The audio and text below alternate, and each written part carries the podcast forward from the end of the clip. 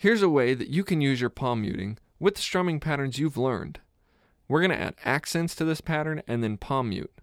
When we accent, we lift our palm mute off so we can hear the strings more open. You'll hear what I mean as I play this example.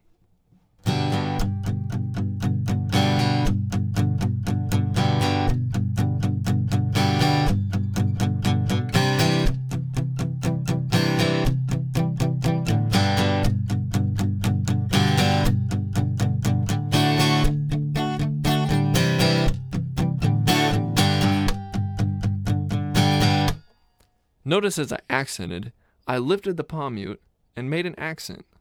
One and two and three and four and one and two and three and four and one and two and three and four and now you try.